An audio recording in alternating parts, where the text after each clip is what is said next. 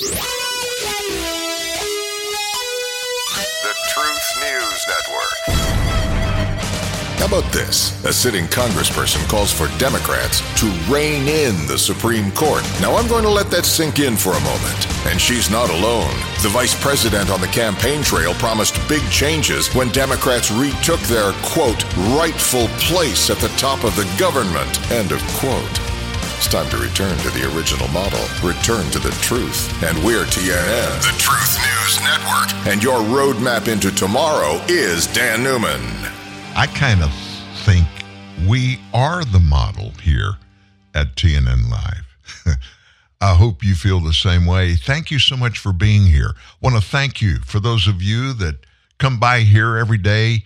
Spend as much time as you possibly can with us. Don't take you for granted. Don't ever think we do. We are so thankful to have you as friends to this show. We have a big show today. Second hour, Steve Baker will join us. I'm not even sure what zip code he's in today, but I do know he's in the middle of putting out some bombs for stories. And one of those is published on today's front page at truthnewsnet.org. If you haven't done it yet, do so sometime today. Truthnewsnet.org. Steve Baker's there. And it's a two part story that uh, part one is published today. Part two will be out in the next couple of days, and we'll have that for you here. What else do we have going on? There are fireworks everywhere in our government, and every day. It's real important that you get the facts. Let me tell you exactly what is happening to many people. There are so many big things that happen every day in our politics. When I say big things, I'm talking about eight hours a day. We're hearing and seeing, if you're listening and watching, all kinds of important things that are coming down. Some of them are good, some of them, sadly, are not. But what's critical is that you need to know about them. Now, let me tell you what happens typically to most people. You're so busy, you have so many things, important things going on in your life. And I'm not diminishing those things in any way. One of my closest friends called me yesterday. This is somebody that is engaged. I mean, somebody that's intelligent, that thinks through, that does want to make sure that he's in all the right spots when it comes to making political decisions based on political occurrences that happen every day. He's been disengaged for about four days, very, very busy. He called me, and this is how the conversation starts. He says, Well, I guess they've got our man. I said, What do you mean they've got our man? Are you talking about Donald Trump? And he said, Yeah. He said, I was just watching the news a little bit ago, and they say they've got him. They're going to put him under the jail over the Mar Lago document situation.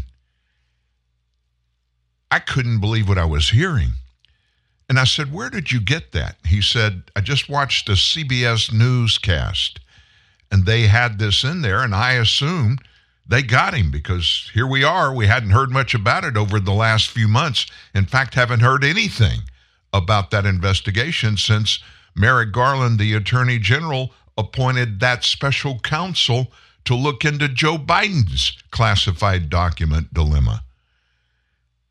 And I said, they don't have him. They haven't gotten him. And there's nothing new on the document front. And he said, You're kidding. And he said, Well, what about this? This trial that's going on in New York. They've got him on forgery, on fraud. They have him. And I kind of snickered and said, Where'd you hear that? And he said, In the same newscast. That's the world in which we find ourselves purposely. The people on the left, not just the politicians, not just the media, but all of those groups and others. You put them all together, they're out there and they're trying to convince Americans that conservatism is evil. Conservatives are more evil than are their conservative ideals. Don't question the veracity of what I just said. Everything is purposeful. Nothing is just incidental or accidental. It's just not. And they're doing everything within their power to keep Donald Trump from being able to run for office and certainly to keep Donald Trump from winning another four years in the White House. Everything they do, every branch of our government, everything they do is pointing towards that.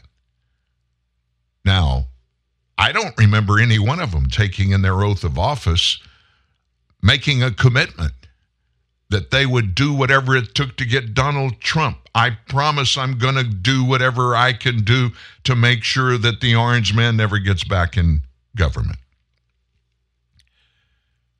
They each pledged an oath to protect and defend the people of the Constitution, to work for those they represent, and to uphold the rule of law. Not one single Democrat that I can think of is actually doing that in any demonstrative way that we can see. Not one. What they're doing is protecting their party, protecting their fellow Democrats. And to do that, they've got to diminish anybody that is not like minded on political matters. Whether you want to accept what I'm going to say or not, that includes you. If you don't agree lock, stock, and barrel with their theories, you're evil. You're wicked. You don't deserve to breathe the same air as they do they. So, where are we going in today's show? Steve Baker will join us at the top of our second hour. I didn't think he was going to be able to break free today, but I'm so glad we connected yesterday late and he assured me that he will be available to us. He'll bring us up to date on much of the J6 stuff and even some other things. And we're going to wade in to what happened yesterday, day one, in the civil fraud trial, charade, by the way, that is underway in New York City. We'll get into all those details. But when we come out of the song you're about to hear, I couldn't find a better way to discuss in short the happenings from that trial other than last night, Laura Ingraham on her Fox show. She nailed it. And we're going to let her give us the synopsis after this. You recognize the sound of this song, Superstar, Carpenter's big hit. But it's not the Carpenters doing this. Wait a minute. That sounds just like the Carpenters. Listen to the singer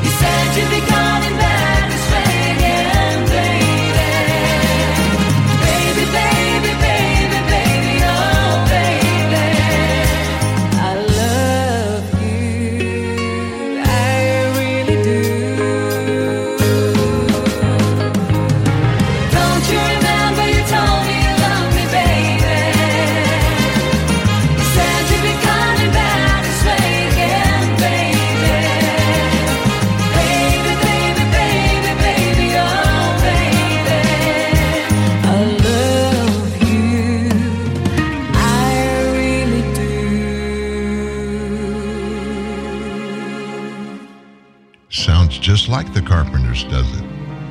It's not.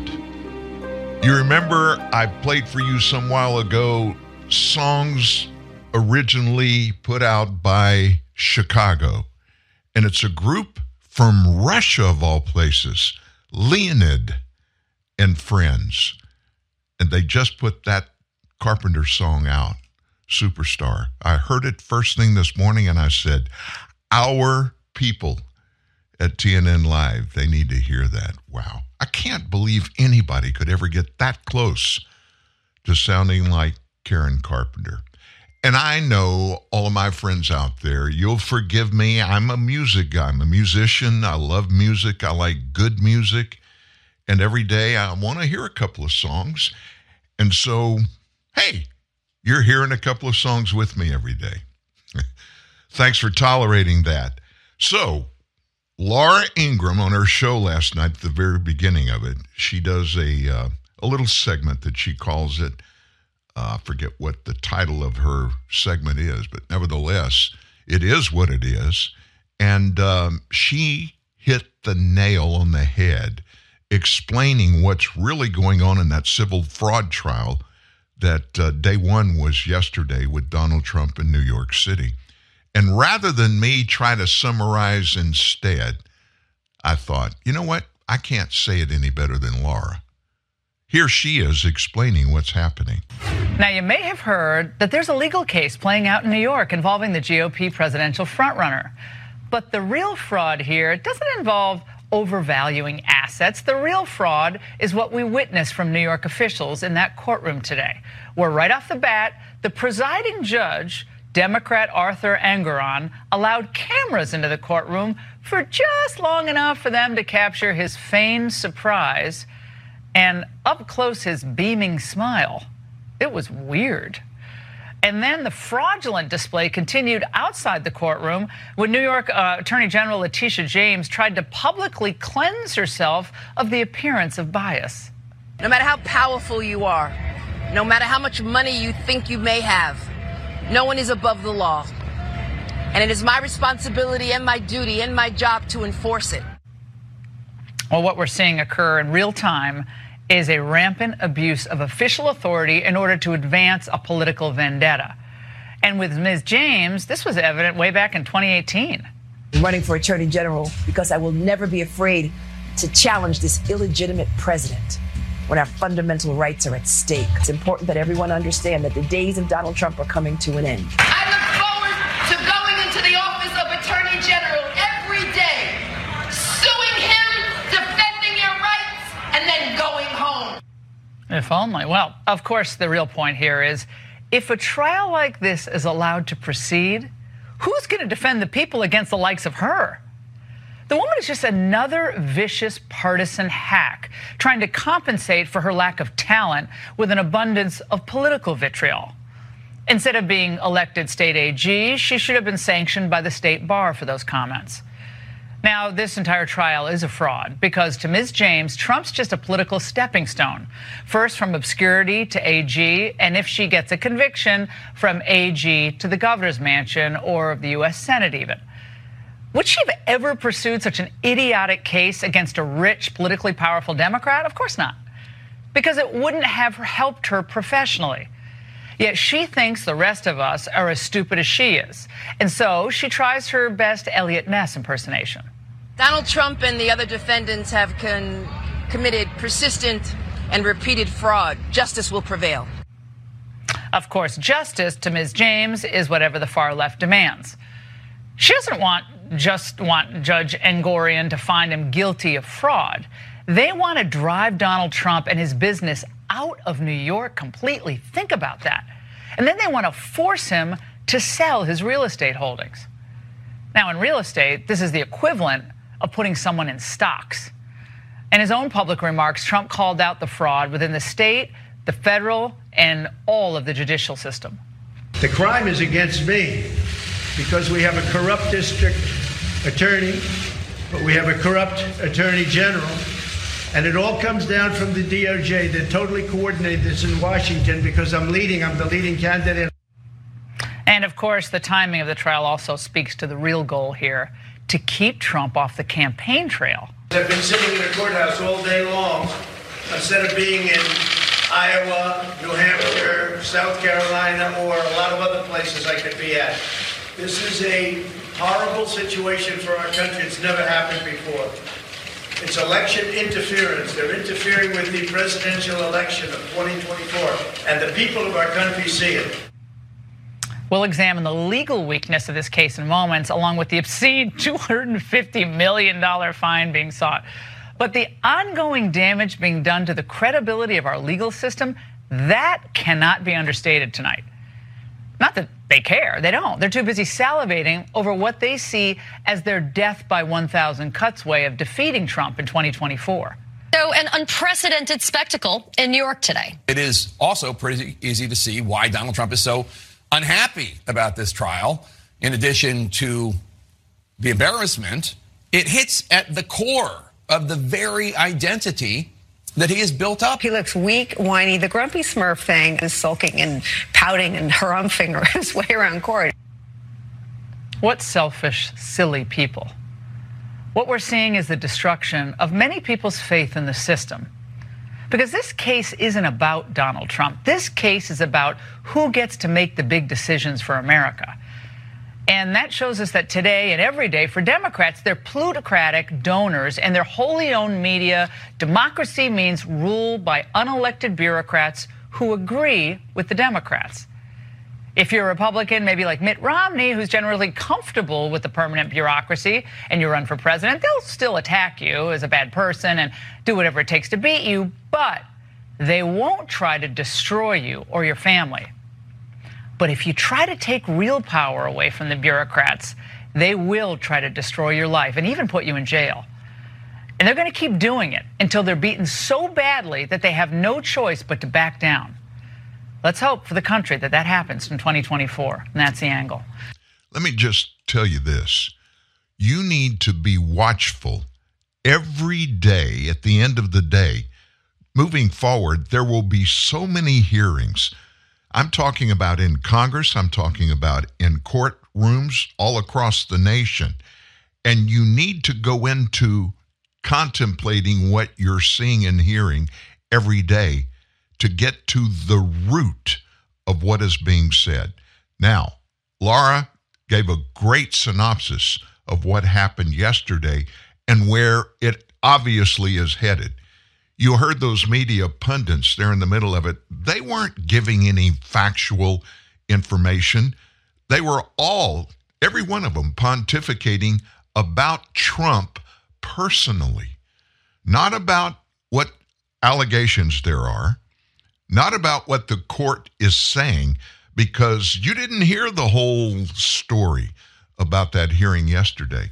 In fact, early, early this morning, very early this morning. Trump's attorney came forward. She was sitting next to the former president in the courtroom yesterday, and she explained from the legal perspective what happened in yesterday's first day of this trial.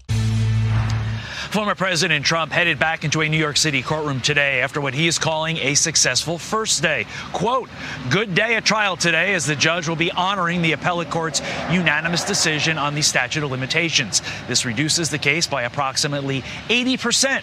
See you in court on Tuesday morning. Donald Trump's attorney, Alina Habba, joins us on set now. Alina, good morning to you. Back in court today. Yes. Uh, but first, let's talk about this decision by the judge yesterday. The former president left in a very good mood, saying that 80% of the case is now essentially dismissed. Is that true? And tell us the impact of this. This all has to do with statute of limitations. That's right. So remember, originally we had a decision that came down from the appellate division in June, which dismissed Ivanka Trump. And in that same decision, they also address the fact that there's statute limitations and there's limitations on years that they can go back. Well, that affects the value of the case that they're bringing against them, which, by the way, the case is should be entirely dismissed. That's obviously our position. This judge did not acknowledge it until yesterday when he said, you just spent the entire day wasting my time effectively. 2011 was what we looked at. That is way before, and that is the appellate decision or the appellate division already decided that. So um, it was great. It, I'm really happy that he acknowledged it. It was a good. It was a good step in the right direction. Mm but uh, Alina, there is the underlying decision from this very judge that many legal experts don't even know how it carries out in practice. Basically, it appears like this judge is taking away all of Donald Trump's ability to do business. So you're a member of this legal team.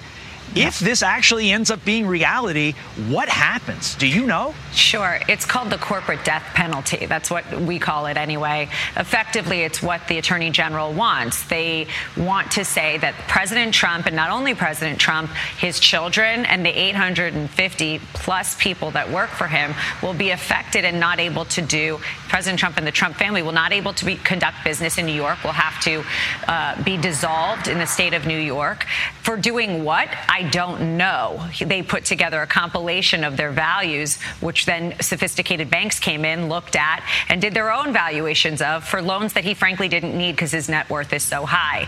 Uh, but that is effectively what it means. All right, so I'm sure that you're going to want to clear this up because the judge said the reason there's no jury trial is because oh. nobody asked. And I love that now question. there are all these headlines that say that's because you didn't check the box to ask yeah. for a jury trial. So yeah. is that true? No, that is not true. Thank you for saying that. So the judge actually what he said, and it's tricky because if you don't understand the section, what he said was under section 6312, there is no right to a jury trial. This is no box checking. And unfortunately, there's been people on the news misleading misleading everyone, saying that there is a option to check a box and you get a jury. That is wrong, everyone. There is no option to check a box. They brought this under a consumer fraud statute. It has never been used in this way for a reason, because this judge who oversaw the special proceeding has have given them everything they wanted effectively for years, and they wanted to keep it in this division as opposed to the commercial division where we would have had a normal judge. So no, everyone, I didn't forget to check a box. There you go. Okay. Sorry. So clearing that one up, you're back in court today, and yes. Donald Trump's going to be there as well. Yes. And we're expected to wrap. Uh, this is going to wrap up in December, so it's going to be a long road ahead. Yes. Alina, thank you so much for joining us this morning. Thank you, Carly. We appreciate it. Thank you. All right. So you got the this morning update on what's going on in that trial in New York City. Let's step back just for a minute before we move on to other important things. Let's look at the landscape of this entire witch hunt. I'm taking a term from Donald Trump back when he was impeached twice. You remember those years? he got impeached twice. One time he wasn't even in office. All of that put together in context today. Look for just a second at the landscape of what's out there that's still pending. We have this Mar a Lago classified document case. We haven't heard anything about it. Special counsel? Nope. Haven't heard anything there. And oh, by the way, just to make matters square to the American public, Attorney General Merrick Garland, when it came to light that former Vice President Joe Biden and former U.S. Senator Joe Biden had a paltry 1,800 boxes of classified documents scattered across four different locations. None of them were secured. That was kind of like, oh, by the way, we forgot to tell you that. Well, that special counsel was appointed months ago. Have you heard anything about that investigation? Not a whimper, have you? Put that in the context. The two Donald Trump, Mar a Lago, Joe Biden, four different locations. One of those was in a garage at his house where he keeps his Corvette, unlocked documents even scattered around the garage. But here's the conundrum that most Americans aren't recognizing Donald Trump was president of the United States. There is a whole separate set of rules for classified document handling in the case of a president. Any president has the unilateral authority. It's been proven, tested before, and the Supreme Court came out and clarified it. A president has the sole authority to determine any piece of classified document in his presence, in his possession, becomes unclassified. That being put in place here, Donald Trump didn't break anything about the records, the National Archives records rules. What he did was legal. But no vice president, no senator, no one else in government but a president has that authority. Joe Biden didn't have authority to take a single one of those 1,800 boxes of classified documents out of wherever it was in his office in D.C., wherever each of them were. He had no authority to do that at all. Neither, by the way, did former Vice President Mike Pence. They found some documents that were classified that he had. But a sitting president, a former president, has a way, way, way, way different permission level. In the context of what's happening in our political landscape, ask yourself this question and try to come up with the answer. Why, oh, why are all the people on the left, some in government, some in media, some just regular people working across the nation, why are they so desperate to throw everything they can come up with, very little of which is substantive, if any at all? You just heard the former president's attorney say this case should be dismissed in total. Nobody came out and made a big deal about what that judge said. By the way, that judge despises Donald Trump. But that judge said, no attorney said this. The judge said it at the end of court, talking to the attorney general for New York, Letitia James.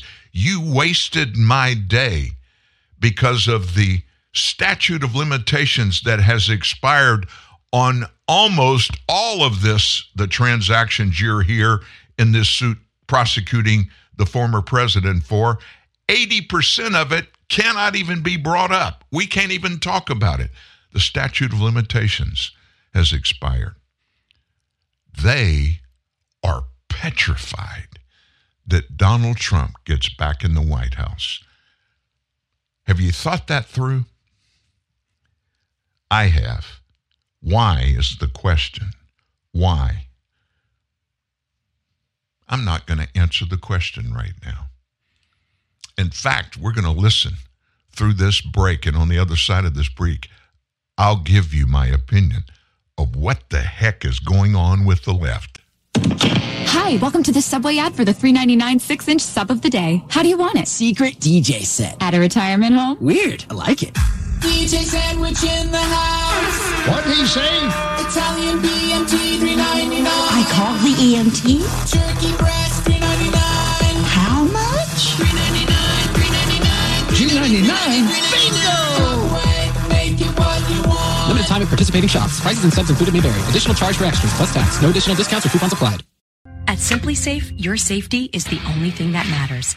We design smarter ways to detect motion for emergency dispatch in seconds. We create HD cameras so you could see what's happening in your home from anywhere. All powered by Fast Protect technology, exclusively from SimpliSafe for faster police response. Because in here, your safety is the only thing that matters. Advanced home security, 24 7 professional monitoring. There's no safe like SimpliSafe. Ladies, we ask your forgiveness. Please forgive our immaturity, our outbursts of tacky compliments.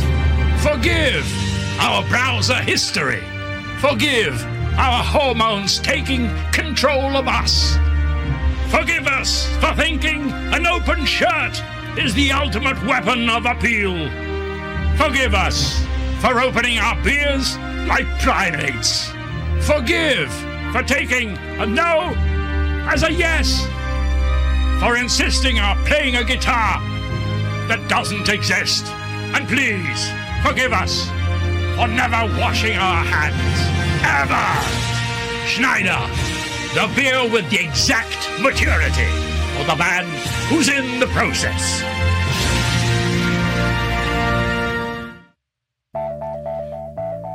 If you put what's happening with Donald Trump, if you put it in context of what's happening in government, what's going on around the world, you can only come up with one answer for the question, why? What is the obvious answer? The answer is they do not want Donald. Sorry about that glitch. They do not want to see Donald Trump back in office. And why would they be so horrified about that?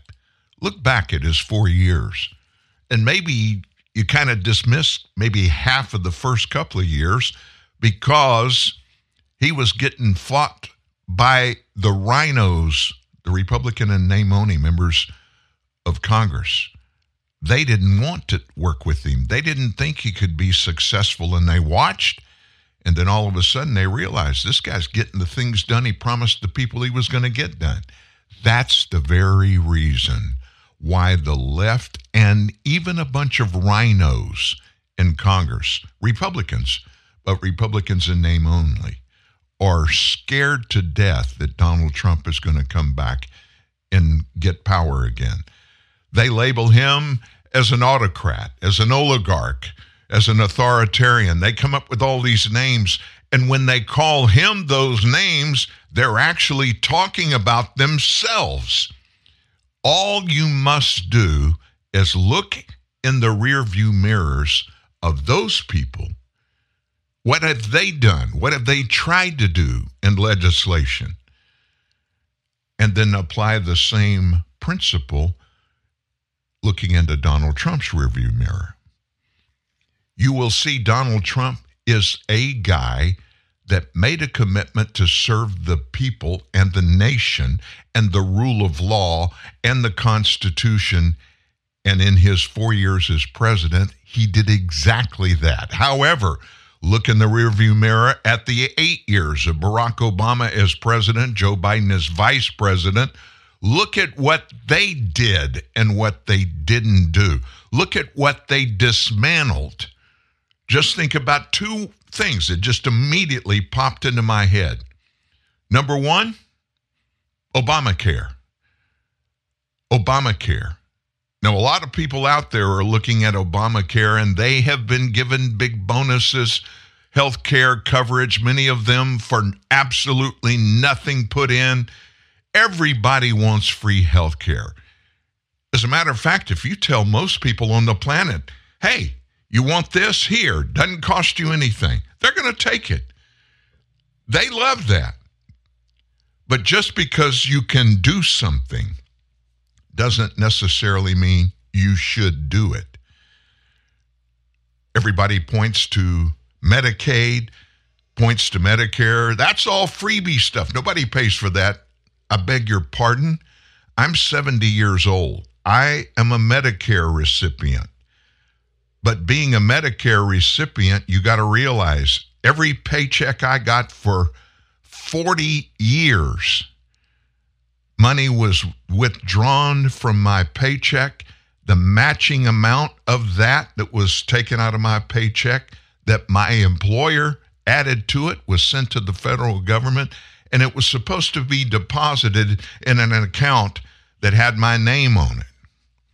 Not literally but for my benefit later on. Same thing, Social Security. Every paycheck, a percentage of what I made was withdrawn. And my employer, all the way through my professional career, when I worked for the other guy and when I had my own company and took a paycheck, it was matched and was supposedly put in account in DC for me for my retirement all of the negativity that goes along with the government giveaways or when the recipients of those benefits never participated in the process but walk up with their hands out. Now, I'm not talking about people that don't have the ability to work. I'm not talking about that. I'm talking about people that live to bilk the system, to shortcut it. Joe Biden and Barack Obama gave away tens of billions of dollars of benefits to people that shouldn't have gotten it because they were not eligible. Who created this free college tuition thing? Barack Obama. You do realize before the Obama administration, the private sector handled all of the college loans that went out. And they had special rates, special deals for people, but this was an industry that functioned successfully for generations at lending money to people and collecting the money. Of course, Barack Obama becomes president, Joe Biden vice president. Oh, we can do better than these private sector people are doing. They're gouging Americans. They had no plans to set up a way to collect the money that had been borrowed, the billions of dollars that had been borrowed by many times students who didn't need to do that. They weren't qualified, they weren't going to pay the price, and therefore, when they borrowed the money, they were stuck with loans that they couldn't pay. Now, is that the taxpayers' fault? No, but in the old system, the banks did what banks do. They worked with them, they gave them payment plans.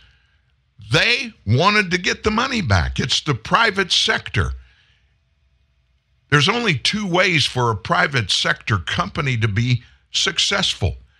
Two ways. You've got to spend less than you bring in for it to be successful.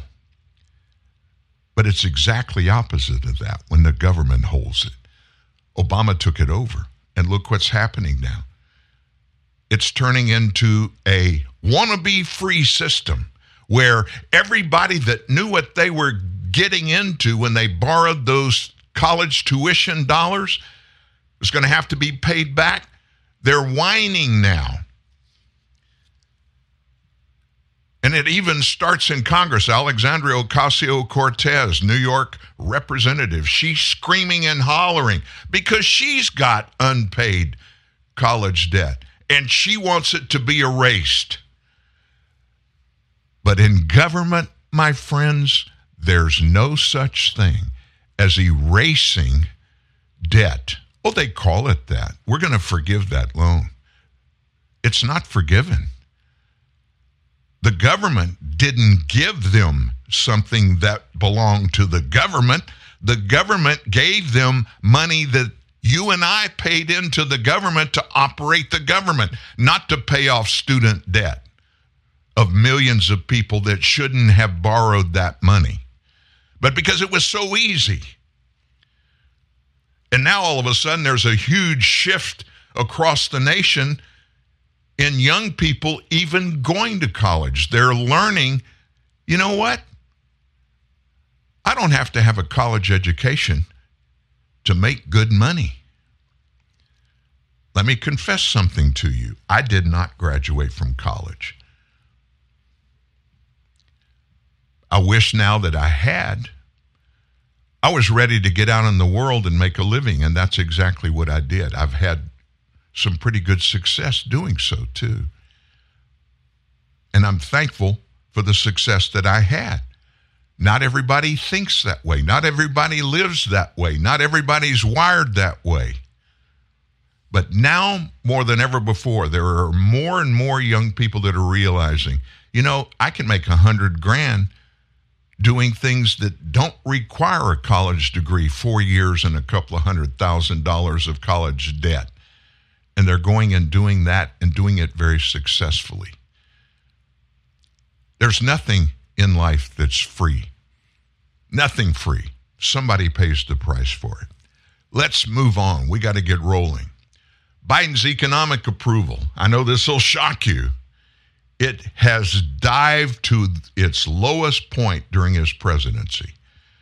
His economic approval ratings, Bidenomics, his own name for it, have hit an all time low as his administration still continues to push the claim that Bidenomics is working. Now, this is a poll taken by Investors Business Daily Monday.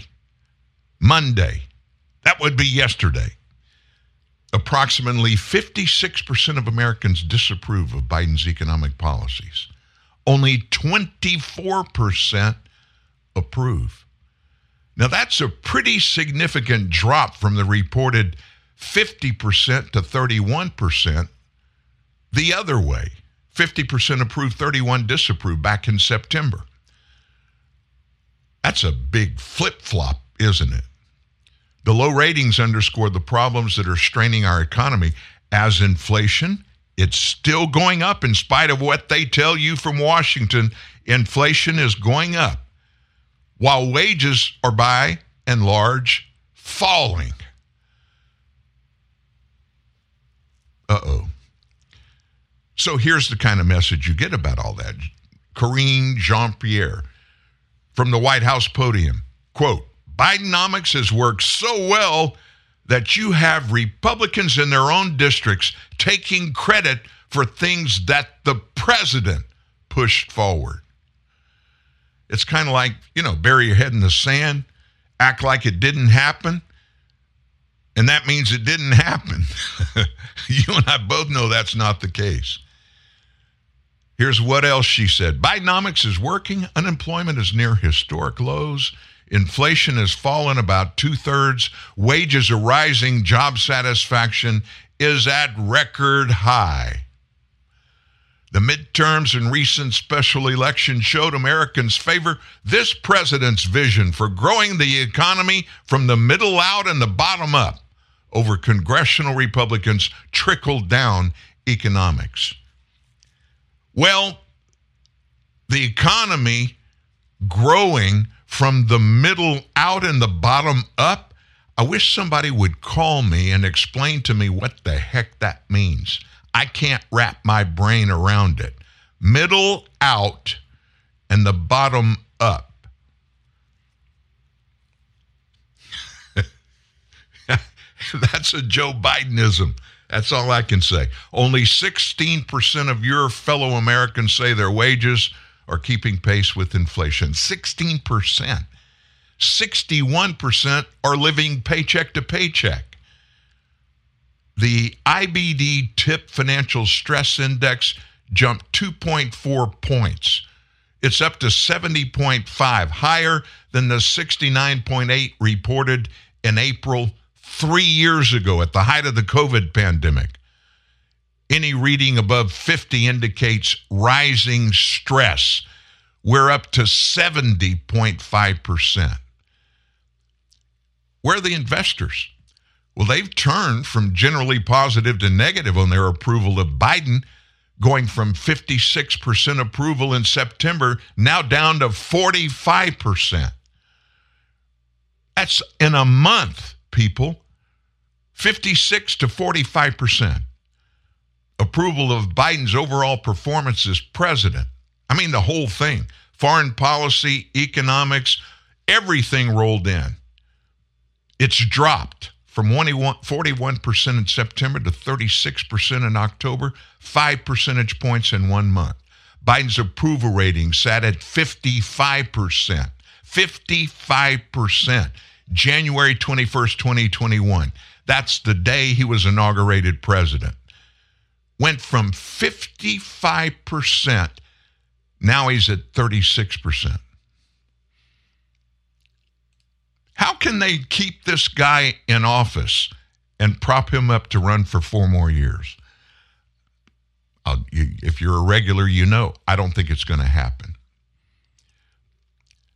Among the desperate attempts by those on the left, the legacy media, uh, the political class, even the RINO Republicans, to stop Trump from running for office. You knew it was inevitable. The Supreme Court has weighed in. They declined to hear the appeal of a little known 2024 Republican presidential candidate who's trying to remove Donald Trump from the election ballot. John Anthony Castro I've heard the name, but I don't remember who the heck he is, but he was he was a 2024 Republican presidential candidate. He filed lawsuits in several states claiming Trump is ineligible to hold office under Section 3 of the 14th Amendment, which bars any official who took an oath to the Constitution and then engaged in insurrection. That phrase is in the 14th Amendment. Engaged in insurrection. They can't run from office. Castro asked the Supreme Court in August to hear his case after a federal district court in Florida dismissed it due to lack of standing. And now the justices at the Supreme Court said, We're not even going to hear your case. He argued that without judicial relief, Trump would siphon off votes in violation of the 14th Amendment. Castro will further suffer irreparable competitive injuries if Trump who is constitutionally ineligible to hold office, now this is according to his petition, is able to attempt to secure votes in primary elections and raise money. Trump's constitutionally unauthorized undertaking will put Castro at both the voter and donor disadvantage. Here's the problem. The only problem that matters to all these people that are saying tr- Trump's ineligible he's ineligible because he engaged in insurrection. You do understand that in all of the charges included in the indictments against him, he's never even been charged for being engaged in insurrection. And of course, this is the United States of America. I'm sure you know that. And we're all innocent unless and until we're proven guilty about something in a court of law. So, why are these people in court? I think we have 11 different states that have suits filed. It may be more than that, it may be a little less than that, but it's about a third of in a third of the states somebody's trying to get Trump deemed to be ineligible. Let me say this. If and when the Supreme Court gets involved in it and if any state does take that action to keep him off the ballot, it will end up going very quickly to the Supreme Court. It'll never stand. I can see a scenario when if somebody filed that and appealed it to the Supreme Court on an emergency basis, the same day they get it, they'll come back and deny that it can be done. Because the Constitution says only if a person who took an oath to the Constitution and then engaged in insurrection would be ineligible. Everything I heard, everything I heard, and if you were tuned in during and after the January 6th craziness that happened, nobody could point to anything that Donald Trump did or said that could even be remotely tied to insurrection. That's why he hasn't been charged. Those on the left today, they don't need any facts. They don't need any examples of real things. They feel like, and this, if you read the story last week that I pinned um, about the Democrat Party becoming the oligarch and their policies are oligarchy. I explain it in detail what that is. Because of that, they think you don't have to have any facts or evidence. Just because we're who we are, if we say it's real, you got to believe it's real and take the action that we tell you you got to take because we said it. We're the oligarchs in the United States of America, and everything we say is factual. Get cracking and feel unbeatable with new omelet bites from Dunkin'. Bacon and cheddar or egg white and veggie. Made with cage-free eggs and packed with protein. Take on the day with new omelet bites from Dunkin'. America runs on Dunkin'. Ready to take your Jenga skills to the next level? If you're an all-star at building towers and balancing blocks, then build up the competition in new Jenga Maker. Play in teams to finish first and claim the crown. Jenga and new Jenga Maker. Reach the top of your game, each sold separately. It's amazing. He's talking about motorcycle insurance, and people love it. And of course, they love the savings they're going to get with Geico, but it goes beyond that. You deserve to save. Heard that before. You deserve to save. I know. I need you to hear me. You deserve to save. I deserve to save. I mean, he has a way of making you feel seen. Bundle car and motorcycle insurance and save at geico.com. What's the biggest number you can think of? A trillion, billion, zillion. That's pretty big. How about you? Ten. Okay. How about you? Infinity. Can you top that? Infinity and one. Actually, we are looking for infinity plus infinity. Sorry. What about infinity times infinity? Oh.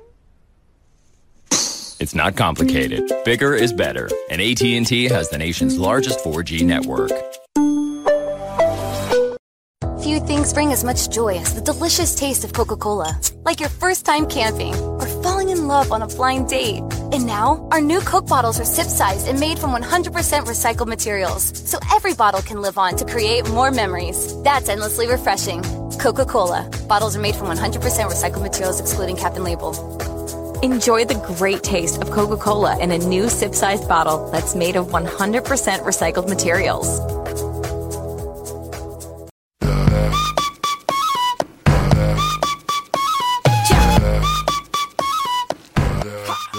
Yesterday, you saw some of the pontification being played out on Capitol Hill from the left.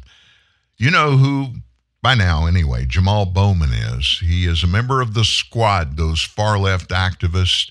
He's from New York, and he decided he was going to delay the vote over the weekend when we were hustling in both the House and the Senate to get a continuing resolution passed so the government wouldn't default on its debt. They wanted there to be a default so they could put that in their quiver of arrows to shoot against Republicans. And Jamal Bowman, I don't know Mr. Bowman. I don't know him. I know him by reputation. I know he was elected by people in New York to go represent them in Congress. I also know before he became a politician, he was a high school principal. So I think because he was a high school principal, he knew pretty well what and how the emergency exit operation in a public building operate.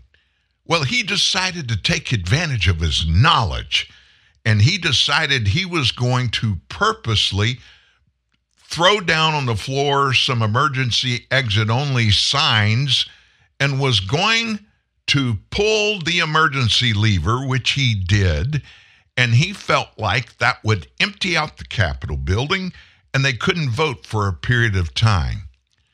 That would be the only excuse or reason he could do it. Of course, he had a different one. He said, quote, I always go through that door when I'm in a hurry. Now, put that excuse in the context of reality. There were two signs on stands in front of that door that say, I'm looking at the picture of it right now emergency exit only. He pulled or pushed both of them to the floor and then pulled the lever. And he said he did that because he thought the door would open. He was a high school principal. How many fire drills did you live through when you were in junior high, elementary school, junior high, middle school, whatever you call it, and high school? These are the leaders of the free world, and they're doing that. And now, oh, you're even going to love this.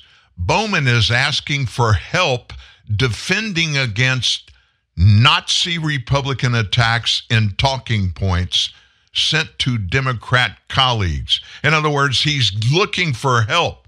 You know why? Because there's a motion been made to expel him from Congress for doing what he did over the weekend.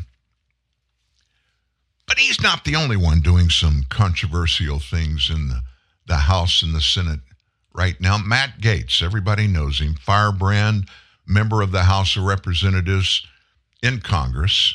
He's a Republican. He filed a motion yesterday to remove Kevin McCarthy as Speaker of the House. Now, Gaetz had vowed to bring such a motion to vacate the chair, is what it's called, following Congress's rapid enactment of the new continuing resolution on Saturday, used only to avoid a government shutdown, which was supported in the House by Democrats and moderate Republicans, but opposed by many of the GOP conservatives.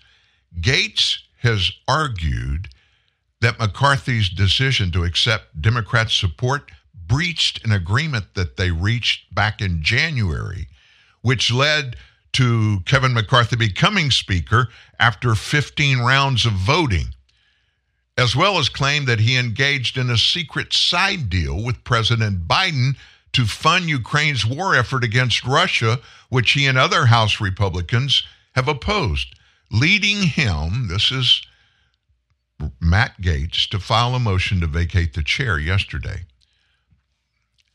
I've got a little uh, a little section of it. Uh, let me let you listen. This is how it sounds when somebody makes a motion like this on the floor of the House. From what for what purpose does the, does the gentleman from Florida now seek recognition? Mr. Speaker, pursuant to Clause 2A1 of Rule 9, I rise to give notice of my intent to raise a question of the privileges of the House. The gentleman will state the form of his resolution. Declaring the office of Speaker of the House of Representatives to be vacant. Resolved that the office of Speaker of the House of Representatives is hereby declared to be vacant. Under Rule 9, a resolution offered from the floor by a member other than the majority leader or the minority leader as a question of the privileges of the House has immediate precedence only at a time designated by the chair within two legislative days after the resolution is properly noticed. Pending that designation, the form of the resolution noticed by the gentleman from Florida will appear in the record at this point. The chair will not at this point determine whether the resolution constitutes a question of privilege. That determination will be made at the time designated for consideration of the resolution. The chair will now continue with one minute speech. If you've never heard how that works, you just heard the actual process. Now, under House Res 5, the rule package for this Congress, a motion to vacate the chair may be brought by just one member submitted as a privilege motion, it will then receive a final vote within 48 hours unless it's tabled by a majority of the whole House, which would permanently suspend further proceedings. Interesting, isn't it? It's unlikely McCarthy has enough votes to table the motion before it goes to a final vote, with all Democrats likely to support removing him. The House Republican Conference's majority of just four seats means that McCarthy can only afford to lose five votes to keep his job. Only five votes. At least one other Republican, Representative Eli Crane of Arizona, supports kicking McCarthy out of office, while several other House conservatives who voted against the CR have not yet given up publicly what their positions are. Crane and Gaetz backing means McCarthy can only afford to lose three other House Republicans. Yeah, we don't have anything else to worry with. so we've got to go down that road. Oh my gosh. What kind of nation are we living in right now? What kind of nation and what kind of government yes, do we have right now? well, we've got Steve Baker on the phone. Steve, maybe you can define for us what kind of government do we have going on when all we do is worried about uh, taking the House speakership away from Matt Gaetz? well, I can tell you what we don't have anymore. What's that? Well, we don't have what uh, Franklin said we needed to uh, keep if we, you know, that republic if we could keep it. And what was that he said we needed? yeah, well, there there was uh, a long list of things that we need, but that was the big question when he came when he came out of the consul, constitutional convention there after it had been ratif- signed and ratified, and he was asked, "What kind of government are we going to have?" And he said, "A republic if you can keep it." And I don't think we're there any longer. I I can't imagine what we could we we probably historically should come up with a name for this type of government that we have now because I don't think anybody in our view a uh, review mirror looking forward would have put a name on it because they didn't think Well, it would I- I ever can- turn I can into tell this. you- I can tell you what it is. What is it? We were warned about it. Well, Madison, the author of the Constitution, Jefferson, who wrote the Declaration of Independence, even the most progressive of our founders, Alexander Hamilton, and you go right down the list, every single one, one of them warned us of what would happen if we became a democracy.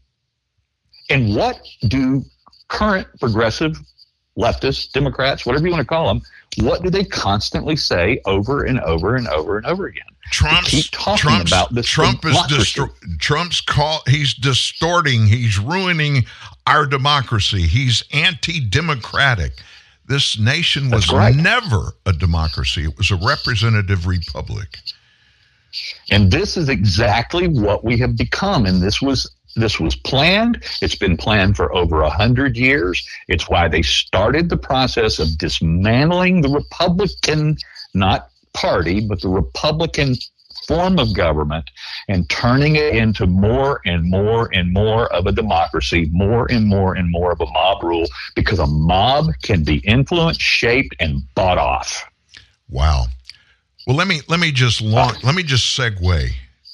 Let me say this: we have a whole bunch of people in South Texas that are listening this morning. I really don't know. I don't normally go down the list and see where everybody's listening from. Every once in a while I do, but I happen to notice in the Mission, Texas area, there's a bunch of Texans down there that are listening to this. And one thing I wanted to talk to you about was our problem at our southern border. I don't mm-hmm. understand this. I've never been able to get my arms around it. The southern border is sacred. Every border is sacred. And laws are on the books, have been for many, many, many years. In fact, the latest spate of immigration laws were passed when Joe Biden was in leadership in the U.S. Senate. And it is illegal for any person to step one foot across the border without having a formal invitation to do so from the federal government. So, with that in context, and with what I'm about to tell you, I'm pointing directly to these folks that are listening from down south. In two years, according to the Texas Department of Public Safety, there were 600,000 felonies committed against Texans by illegals in two years. Everything from first degree murder down to breaking and entering. How, in the big scheme of the law, the rule of law, a president that on January 21st, 2021, raised his hand and he promised and swore an oath to protect and defend the Constitution and to abide by the rule of law to make sure everybody is held accountable for their illegality. In fact, one of the laws, the sister laws that go along with that one about any illegal stepping across is committing a crime. Anybody that suborns their doing so is also committing a crime. How could any person still be in office, any federal office, that is either doing it or allowing it to be done on their watch with no recourse for those who are breaking the law? I can't reconcile it, Steve. Well, I can't reconcile it either, but as we were already talking about, it's all connected. What did I, I? I just said that a mob is easy to control. A mob is easy to be bought off. Their votes can be bought. That's what. That is the. That is the ultimate end of a democracy. That's the ultimate. And and we were warned. Our founders told us that a democracy leads to dictatorship. And what's happening at the border right now is they're bringing in millions and millions more to add to that mob voter roll. They're issuing them government IDs. They will be folded into the you know the fabric of our, our our, society. They'll start showing up at the at the polling places, and they'll start voting for the candidates who allowed them in and who are giving them $2,200 a month of mine and your money. That's who they're going to vote for. And they know that. They're buying off the mob right now, but they're also increasing the size of the mob. And you can't do that in a constitutional republic, but you can do that in this illegal form of a democracy that they're creating right now. And as I said, it's it's all it's all connected. And and the the the, the frightening part, Dan, is that they're accelerating the plan right now. I was asked yesterday a question about this by a friend of mine that said, What's going on? What can be done about it? And why is it happening? Of course, I very quickly explained what you just explained. And he said, Well, why are the Democrats doing it? It's real simple. The enrollment in the Democrat Party has been dwindling every year for the past 10 years. They are desperate to create a permanent ruling class. And this is the only way they can do it. And that also segues into why they are so desperate to, first of all, keep Donald Trump from even being on the ballot. But secondly, if he gets on the ballot, to keep him from running and being president again because of something that he said, I guess, two and a half years ago. He said he was about to start deporting every person in the nation illegally. And by the way, constitutionally, the law says when Congress passed it, when Joe Biden was in the Senate, that the law requires every person that steps across the border illegally be immediately deported back to the nation they came from. Mm-hmm. No qualms, just do it. That's what the law says. Trump, less than 45 days ago, said if I get elected again, I'm going to turn into a deportation guru. And the left is petrified. They're petrified because he's telling us he's going to abide by the rule of law. And then they just ramp up their screaming even louder. He's destroying our democracy. That's what he wants to Yeah. do. Everything's flipped. a- Everything's flipped. We had, yeah, we had a quarter of a million illegals come across last month. I don't know if you saw the interview. You know, Elon Musk actually went down to the border, and he was there um, at Eagle Pass, and he was interviewing the uh, sheriffs down there. Did you see that interview? Yeah, I did. It was very And- and- uh it was very eye-opening.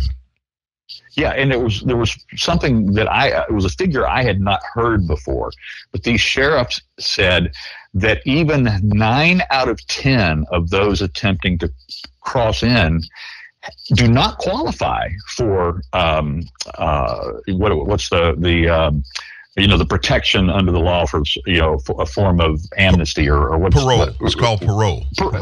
no, not pro, uh, no. Um, ah, I'm, I'm I'm having a brain fart right now, but you know what I'm saying. I'm trying to say. The point being was, when you can apply as a refugee from the company or from the country you're leaving because you believe you're in danger, and and the the, the sheriff Asylum. himself said Asylum. asylum. Thank you, thank you. I don't know why that word was escaping me, but asylum was nine out of ten do not qualify, but they are being forced by the federal government to ignore that most important part of the law and let them in anyway. And they just have to turn them loose once they get across. It's just even if they even if they're processed. And of course, we know that there are a very high percentage that are not never even processed that get across without ever encountering a border guard or agent of any kind. But of those who are actually processed, it's just a catch and release program right now, eh, even though they do not qualify for asylum. So it, it's it is maddening. It is it's overt. We see it, and it goes right back to something that I've told you in a phrase that you and your audience have heard me say before. If the MSM, if CNN, New York Times, Washington Post, MSNBC don't say it, well then it's not happening. And so we fully have half of this country, at least half of this country, just believe it's not happening we can tell them that a quarter of a million illegals crossed into our country last week. And we're only starting to see the cracks in that right now because you have the governor of New York in a panic saying, hey, we can't handle any more of this. perhaps maybe the Biden administration needs to do something down there. Go But- go go Yeah. figure. You know, do the rule of law thing. Just do what the law says, and every one of you swore an oath that you were going to do if you got elected. Mm-hmm. Let me illustrate. How about to- that? Let me illustrate something to you. Yesterday, I said this at the top of the show when I was introducing, and I had uh, I had Laura Ingraham her opening segment last night explaining the ins and outs of that civil trial going on in D.C. Uh, excuse me, in New Mm-hmm. York about Trump.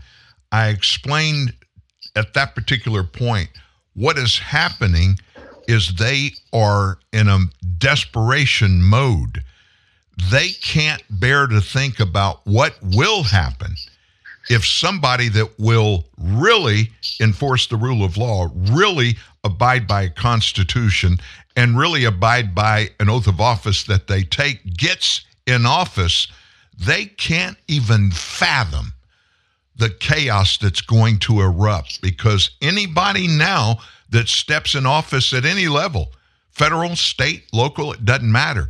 Anybody that commits that they're going to take care of this illegal immigration problem, they're going to be pilloried at every oh, way that they possibly can from the left. They're going to demonize anybody that simply wants to enforce the rule of law. And I think there are a lot of good people that would normally be interested in running for these offices that are looking at this and they're saying, maybe quietly, maybe not even saying it, just thinking it, I don't want any part of that because it's going to be suicide. I can't imagine the chaos that's going to erupt nationally if Trump gets reelected. Well, I I would say that we already have a pretty good idea what will happen. Look what happened the first time he was elected. Look what happened on his inauguration day uh, of uh, January twentieth, twenty seventeen. On that inauguration day, the rioters, BLM, Antifa, and such, almost burnt the city down. Yes. They they they went completely unhinged that night, setting the city on fire, cop cars on fire, attacking the White House, destroying, pushing through police barricades. Yeah, it sounded anything like maybe another day, a few, a couple years later. Of course, they don't want to. They don't want to. They don't want to talk about the inauguration day in 2017. Well, but here, yes, but here's what happened. Of those arrests that were made, and I think that I think I have the number right. There was something close to a thousand arrests made on that day, or following uh, January twentieth, twenty seventeen. And what ended up happening is there were actual trials that took place, and the DC jury in those trials were either hung juries or they were acquitting the most violent and, and it was the it was the actual DC prosecutors who were bringing the most violent and the most destructive of these um, uh, perpetrators to the first trials. And the, and they couldn't get an they couldn't get a conviction and so what they ended up doing is they ended up canceling all of the rest of the cases and then releasing those that were they were holding and then dropping the charges against every single other defendant in that riot. that would be By called. contrast, that would be called mob rule. That's exactly right. By contrast, the same jury pool, if you were a accidental tourist on January 6th, a grandmother with cancer, they will convict you and put you in prison for two months or six or eight. Or if you weren't even in in town, if you weren't even in the city that day, they'll put you in prison for 22 years. Same jury pool, same judges, same prosecutors. Different justice system. Completely 180 degree different justice system. What does this remind you of in history? You know, I, I we we both from Louisiana. When we were in high school, they taught us history, and we learned about stuff. we're supposed to have learned about stuff, but when you look back in world history, what did that what what we're looking at now play out? And I'm talking about you and I that can see inside some places where a lot of people don't have access just because of our media contacts. But What are you thinking and seeing this may possibly compare to historically? And I'm throwing you a, a curveball because we didn't discuss this, but I just want you to tell me what you think off the top of your head. Well, I'm I'm, forget, I'm forgetting the Russian word for it right now, but there's a Russian word for the Stalinist uh, show trials that took place. Yeah, and uh, and and that is the most obvious comparison that comes to my mind, and that's because of my own historical uh, research and my fascination with Russian history, and the fact that I've been to the whole Soviet Union a couple of times. And that uh, that comparison is the first thing that immediately leaps to my mind when I see what's happening in D.C. right now. And of course, unfortunately, it's not only happening in D.C. The uh, the long march through the institutions has been very successful by the progressive left, and they've basically ac- accomplished that in in even the most red of states. They're dealing with that same problem in their court systems. Uh, we have a few oases left of reasonable uh, judges that will rule uh, according to the Constitution. But uh, it's it's it's a it's a crapshoot now. It doesn't matter whether it's a just a civil case you have.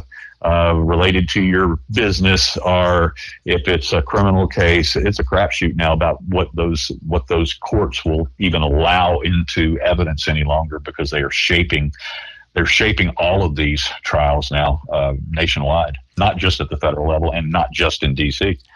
And so, what's happening in these cases? There's one particular one down in Atlanta. The first one of those charged with Donald Trump is a guy, and he pled guilty yesterday. And he said he pled guilty because he looked at the landscape of what's going on in courts around the nation and he didn't feel like he would get a fair trial.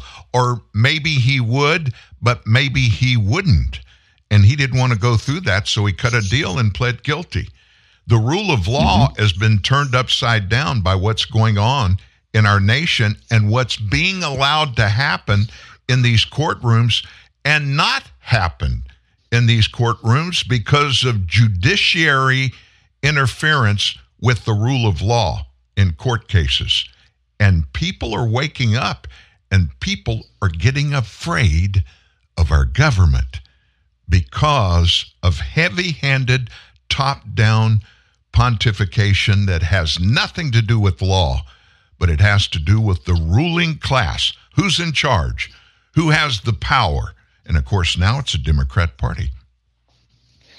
Did you happen to see my first tweet this morning? well, I don't even know if we do. We still call it a tweet now that it's called X. I, uh, I can't. I can't bring myself to call it. Did you see an X? I'm still saying. I'm still saying it's tweets. Yeah, I did see it. I was already on the air, and of course, when I get a message from you, it's important. I immediately opened up, but I did see it.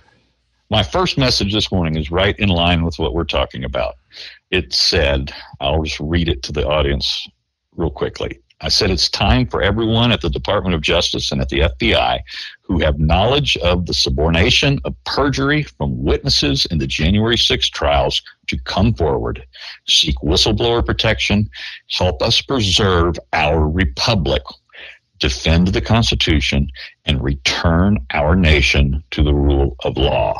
And I had no idea what you were going to open our discussion with today, but that was right in line. Well, you know, great minds think alike, they say. But today's uh, today's the big day, Dan. yeah, and so let's. Here's the segue. You uh, you published a story, or Blaze Network uh, published a story, your story and uh, it is part one of your January 6th legal saga. And I, for mm-hmm. one, even though I've heard it from you, we've been together enough one on one, I've heard the whole story. Um, I learned stuff in part one when I read it that I didn't know about. But this is really important for everybody to hear. And I've already talked about it on the air at the beginning of the show today but it's on the front page today at truthnewsnet.org. Uh, it's Steve going through the minutia of what happened in his experience on January 6th, and at least up to the beginning of part two. And when is part two coming out?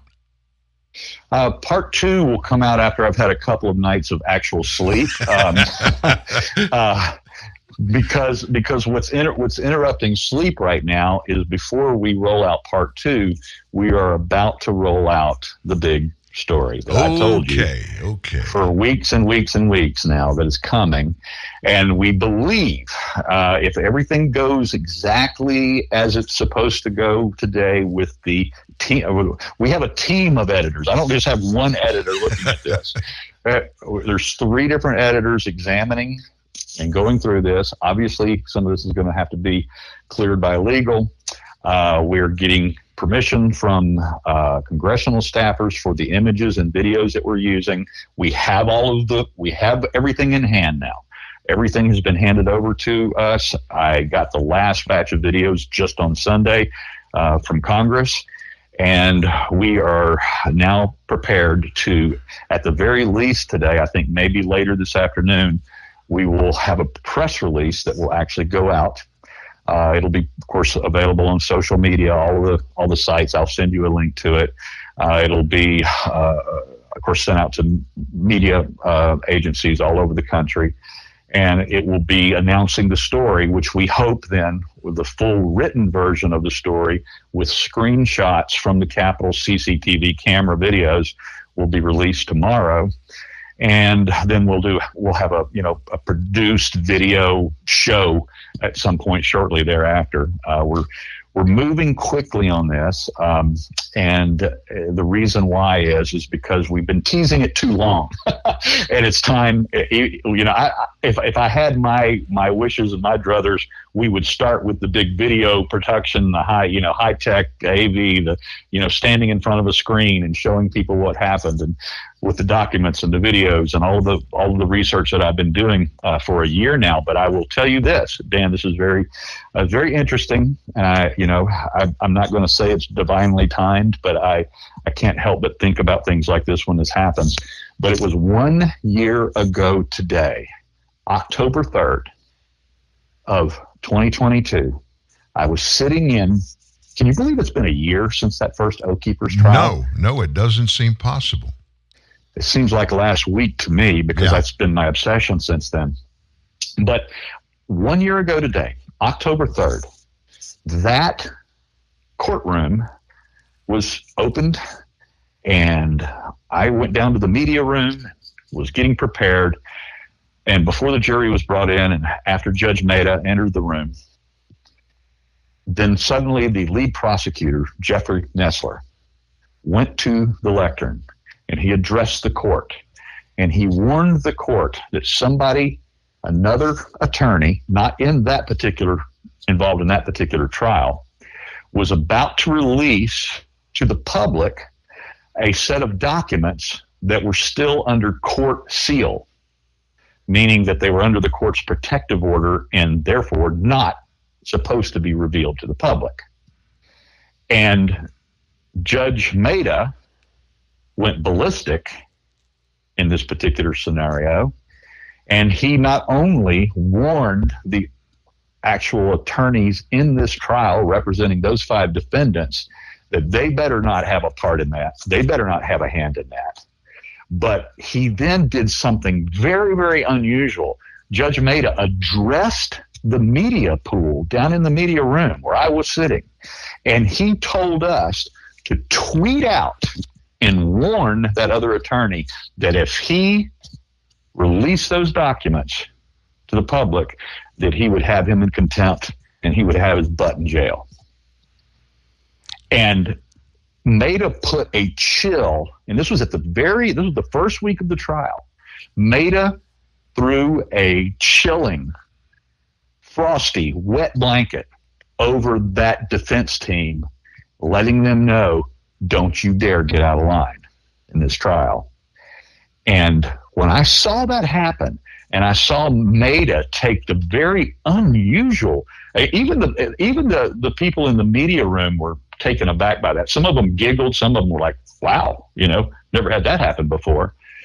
And having a judge instruct the media pool to send out a warning, can you imagine that?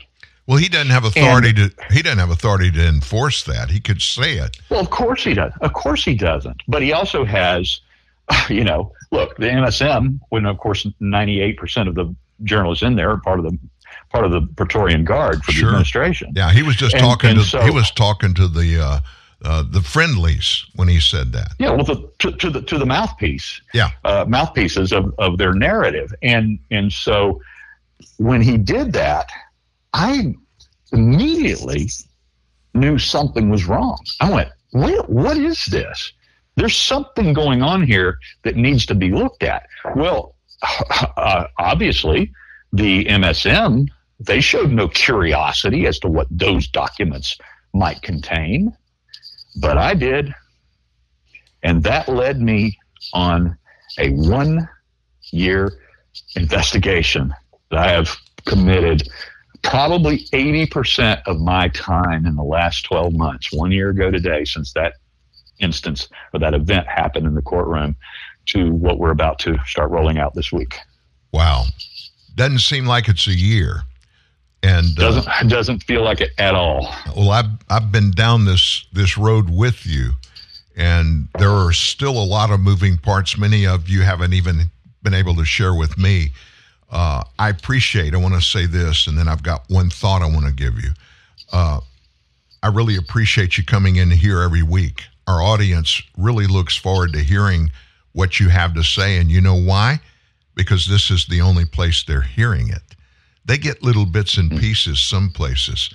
When you've been yeah. on Glenn's show, Glenn Beck's show, a couple of times that I've uh, I've heard it live. I've also got the recorded version. Um, mm-hmm. It it shocked me more than anything, and I've always been a big Glenn Beck fan. Uh, when he was still on Fox News, I really liked what he did, and he was a little too factual and uh, really dug in a little bit too much for even Fox News when they parted ways. But I heard him express his shock when you said some of the stuff that you had told us months before.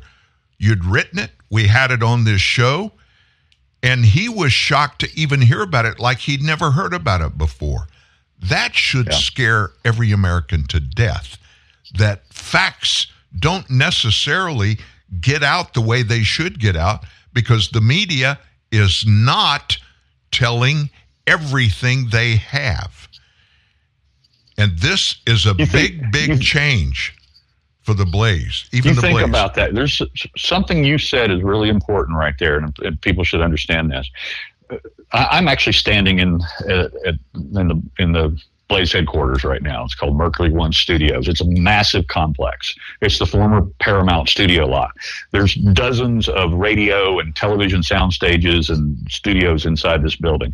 And, and, and ironically, despite the fact that I'm in this, this building with all these great studios, I'm talking to you on my phone right now instead of from one of the studios. Yeah. But, but nevertheless, but nevertheless, I, uh, every single morning or overnight, Glenn has a team of people doing show prep, and they put together, as he as he likes to uh, describe it, anywhere from you know fifty to seventy five different stories of course, he can't cover that many stories every morning on his three hour radio program.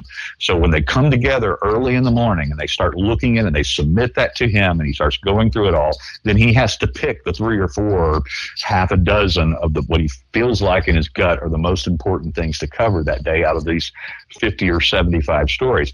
And so a guy as well informed, and this is my point where I'm headed with this, this guy as well informed as he is with an entire team of researchers helping him put together that show every day. Not only that, but the other shows that he does.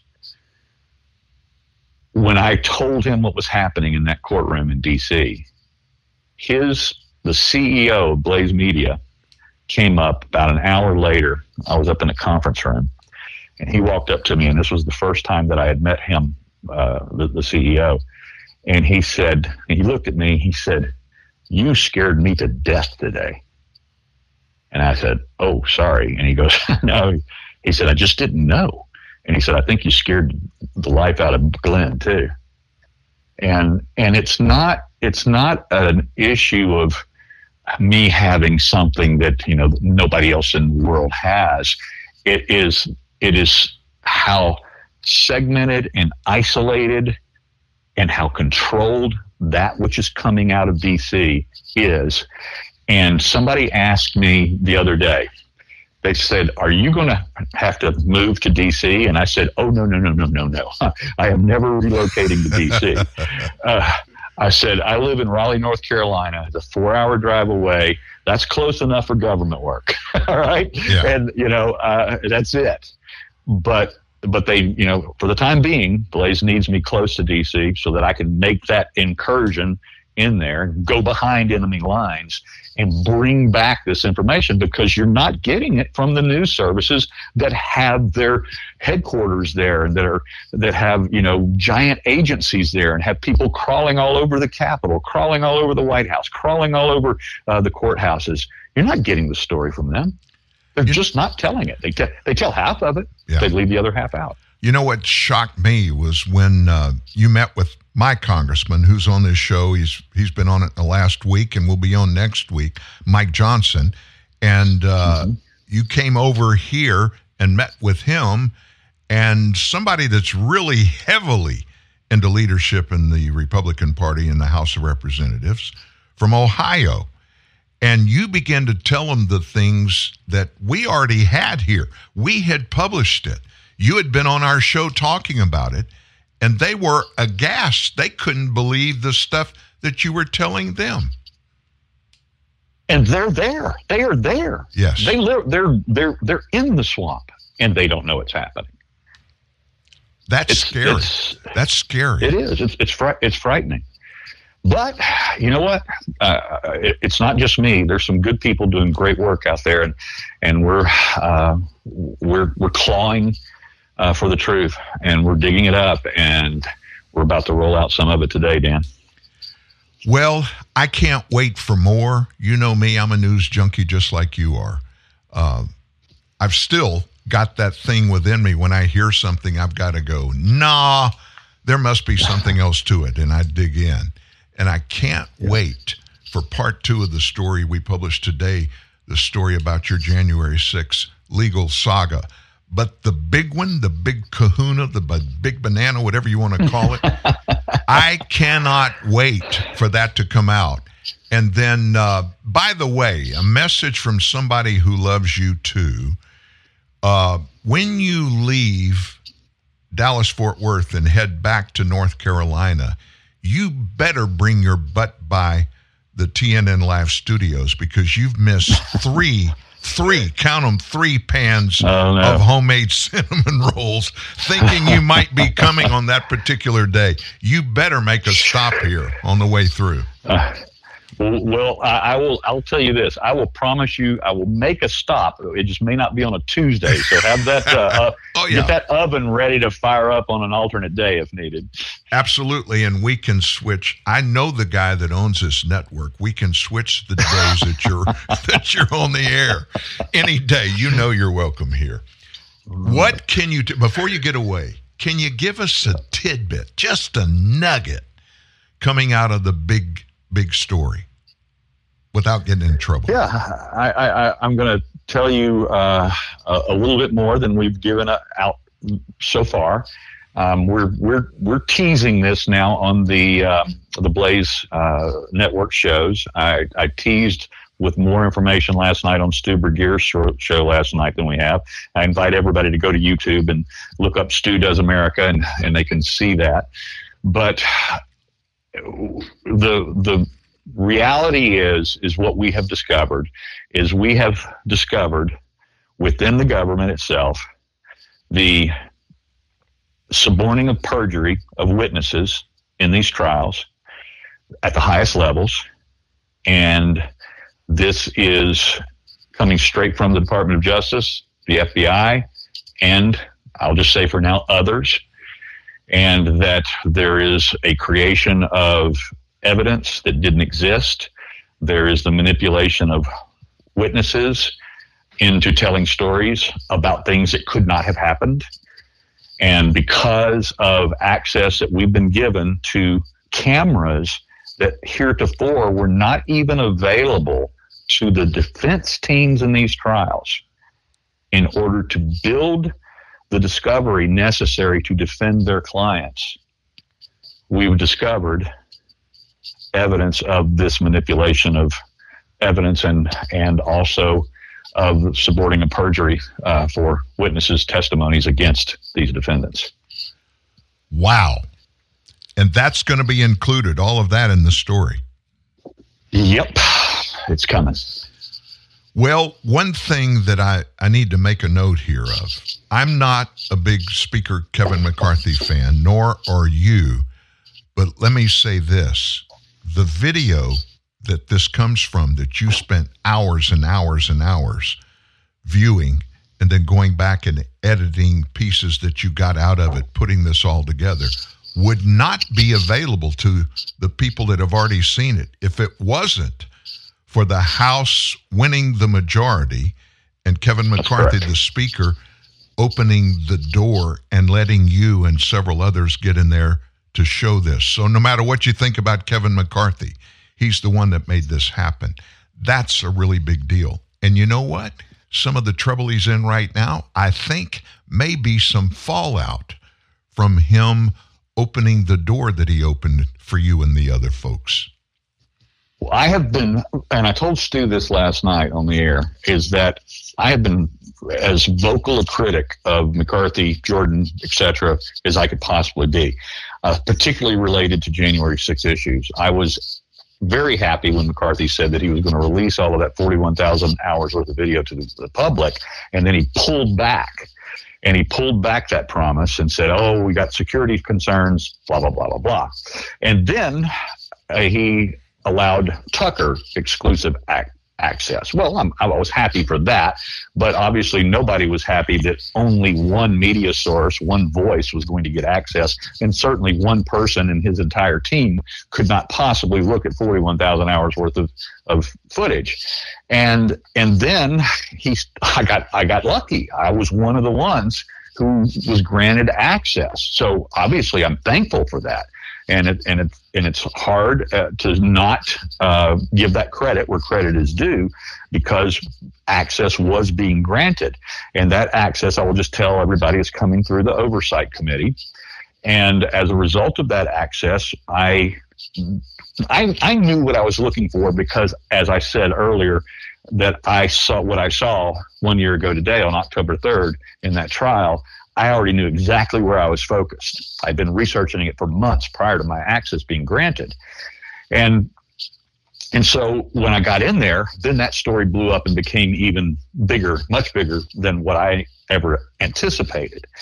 And I told Stu last night, despite my criticism of the GOP, certain leaders in particular, I am very thankful, and you're exactly right. But I did say this despite how I feel about some of those guys, some of their underlings are the real champions and yes, have made yes. this available. Yeah. And I will tell you, and I will tell you this: lower level people. One of them in particular, I will never identify him, but I will tell you that he told me this uh, just this weekend, and this is the quote. He said that he was going to override some of the security protocols for some of the video that I had requested. And he, this is exact quote. He said, I believe that the public interest outweighs the security concerns. And I got the video. You do realize that when this happens, if you're not already, and I think you, I know, I don't think, I know you already are, in the bullseye of the DOJ. It's only going to get more intense. You're not Donald Trump. You're not Donald Trump. No. But no, you can, I don't have a, I don't you, have a Secret Service detail around me either. you can look at what has been happening to Donald Trump and is happening now and what they want to do with him. And maybe on a lower scale, maybe on the same scale. When this starts coming out and it's factual, it's uncontroverted, and they can't just wave their magic wand and make it go away. You better be careful, buddy. Well, first of all, your audience needs to know that I did not Epstein myself. I, I am not going to get Clintonized. if that uh, Arkansas, Arkansided, as they say, or suicide. Uh, You're not going to die from yeah. suicided, meaning somebody no, helped not, you kill yourself. Right. that, that that is not going to happen. And I will tell you, uh, additionally, that I I really and, and and Stu even asked me that last night on the air as well he he asked me if I was concerned and if I was scared. And the reality is, Dan, I'm only fearful to the extent that they can take away my freedom. Yeah. Because they can do that. Yeah. They cannot take my soul. They cannot take my mind. They cannot take my voice unless they, you know, put me in a dungeon and gag order me. Um, but the only concern I have is what escalation they may uh, initiate in their uh, investigations and attempted prosecution of me. But in terms of the story, in terms of the truth getting out there, that's happening regardless. They can't stop that now. That that is happening. We have our dead switches set up. Uh, this story, this my notes, the video, or it's in multiple hands now. It's on multiple machines, multiple hard drives. This is coming out, and they can't they can't stop it. And so I I don't think that you know I have to worry about being Clintonized or Arkansided um, because that's that that's just a uh, that'd be too big of a loose end for them. so I'm not worried about that. Uh, I just you know I I I think because this is what they do and this is what Stalin Stalinists do is they do put people away and uh, uh they put them in a gulag and so. Um, if that happens, I'll. Uh, well, my attorney told me a couple of weeks ago. He said, "Hey," he said, he said, "Look, it's not absolutely the worst thing that can happen to you." And he said, "What you'll become is you'll become our Solzhenitsyn if you have to." He said, "Just look at it in those terms." And I said, "Well, I would never put myself in that company, but thank you, and and certainly that would ha- would be how I would spend my time." Wow. Well, a lot of things I could say about you, but I'm not going to say anymore other than this. I'm going to pray for you right now. Father, we thank you for Steve. We thank you for him shining the light on things that others have been afraid of or they purposely hid from the American people. Steve is your servant. He's doing a task that is necessary to keep this country on the right path. And many would feel, and I'm one of them, we're off the path and we need to get back on the path. But we can't do it without the facts that people like Steve Baker are bringing to us. I pray for his protection. I pray for wisdom and discernment. It's very important that he understands in the business with the people he's interacting with every day. Discernment is more important in his life today than it ever has been. Protect him from the villains, from those that are evil, that want to take advantage of him or want to get rid of him. Many of who would probably be committed to do whatever it takes. Protect him keep his eyes fixed on you, knowing that what is good is only going to come from the throne in heaven. I thank you again for Steve. In your name we pray. Amen.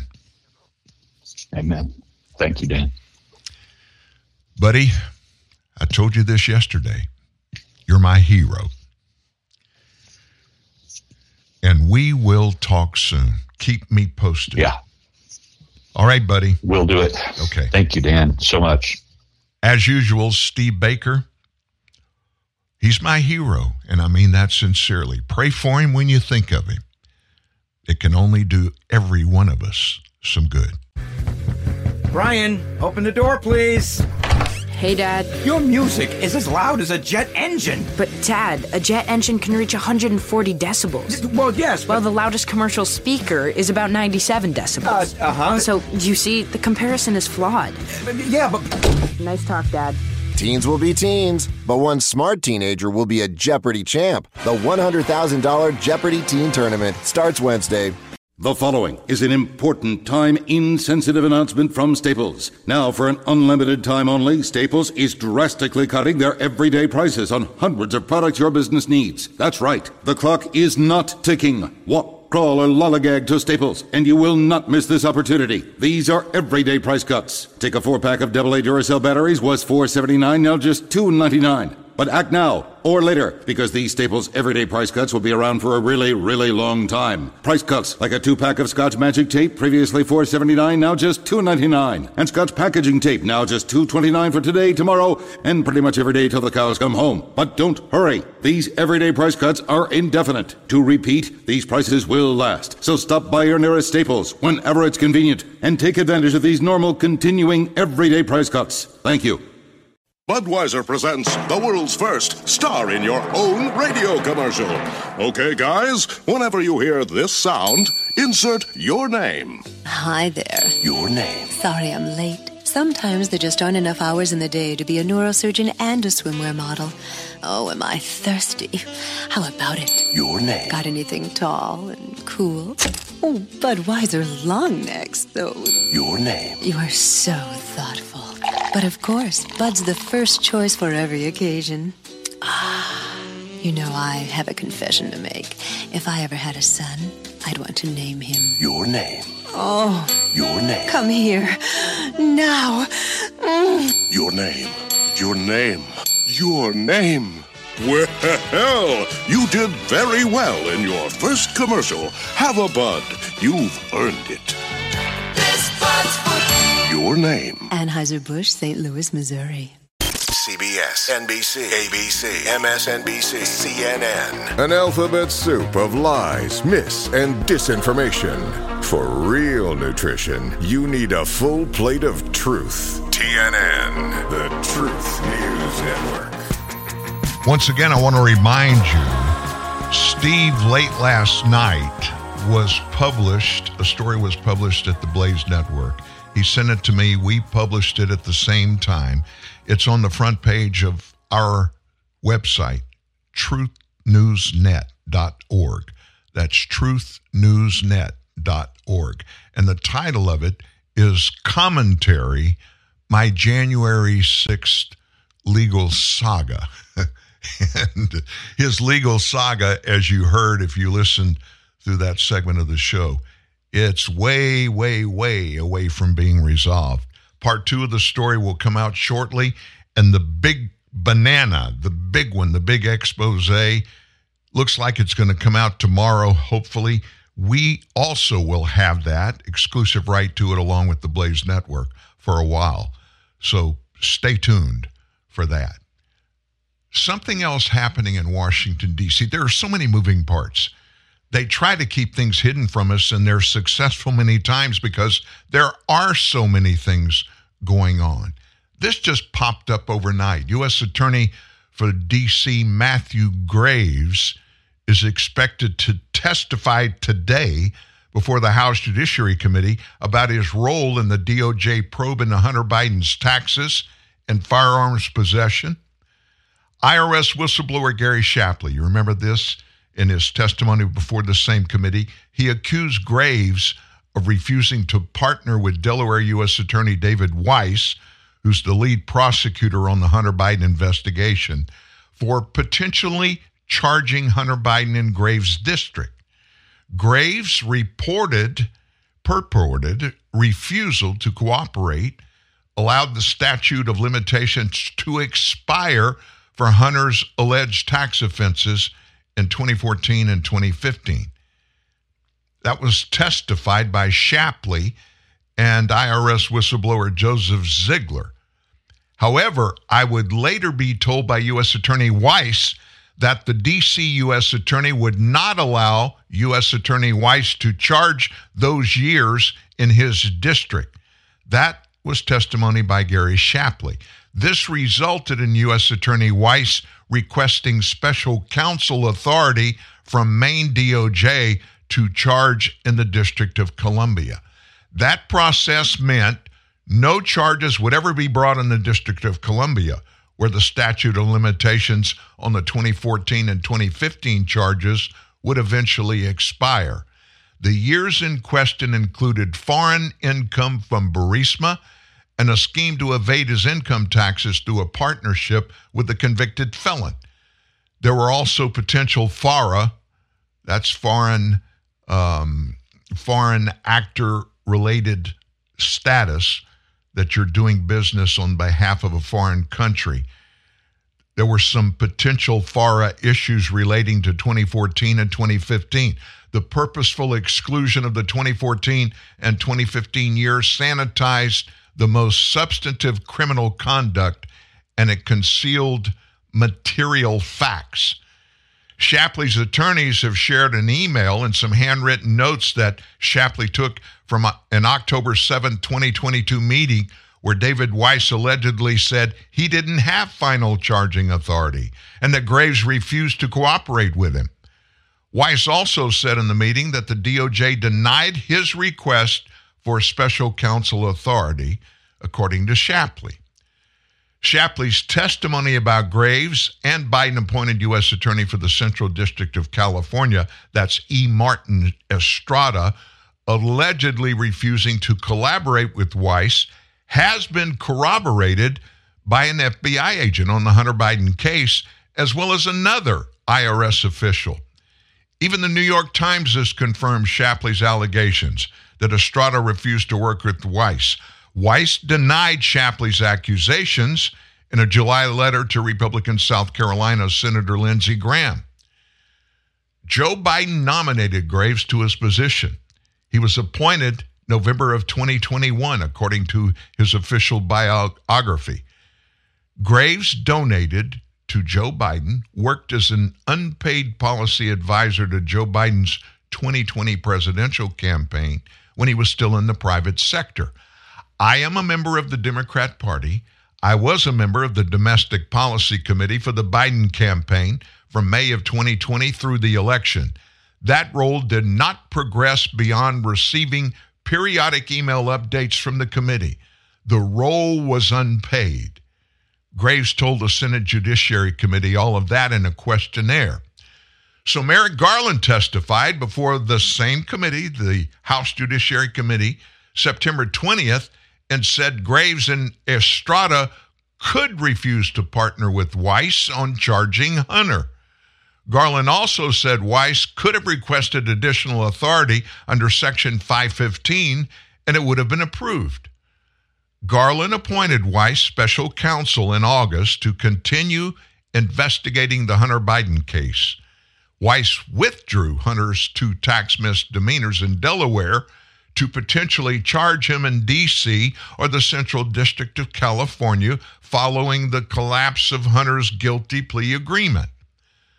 Hunter was indicted on the 14th of last month on three counts related to his October 2018 purchase of a Colt Cobra revolver while he was allegedly addicted to crack cocaine. Allegedly is not an applicable word because Hunter has put out videos that a bunch of people have seen him smoking crack, and he admitted that he was an addict. He's scheduled to appear in Delaware court today, where he's expected to plead not guilty to those gun charges.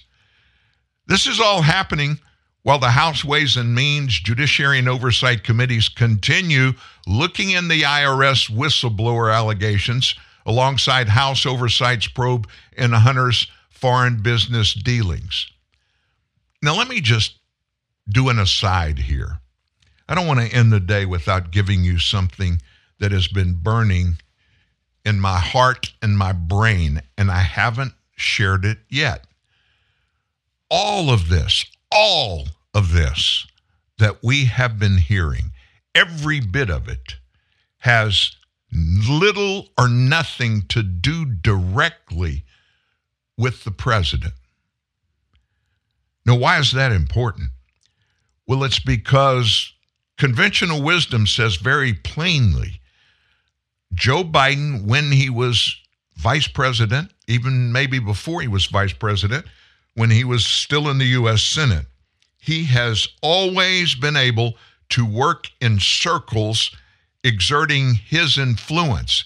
He's been a very influential politician his entire career. He's always been able to work things into a position that's good for him. And of course, in Hunter Biden's case, good for Hunter. But what is missing now from this impeachment inquiry? What is missing has got to be initiated quickly because you're losing folks in D.C., Republicans up there. You're losing the American people because there has been no evidence, hard evidence, that ties the President of the United States to all of what's going on and being reported. That is a critical thing that must be corrected. Please, please get the evidence and reveal it as quickly as you can and get it confirmed to the American people. Because there are a lot of people out there that are shaking their head now saying, What's taking so long? In fact, most Americans believe there is something that is real about corruption and potential bribery on the part of Joe Biden.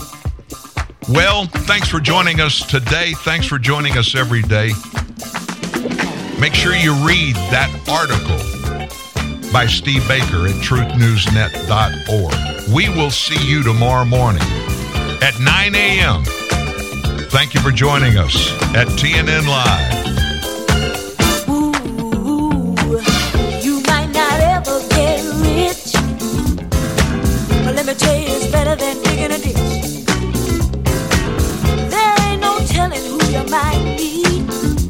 A movie star, or maybe even a Indian chief at the car wash,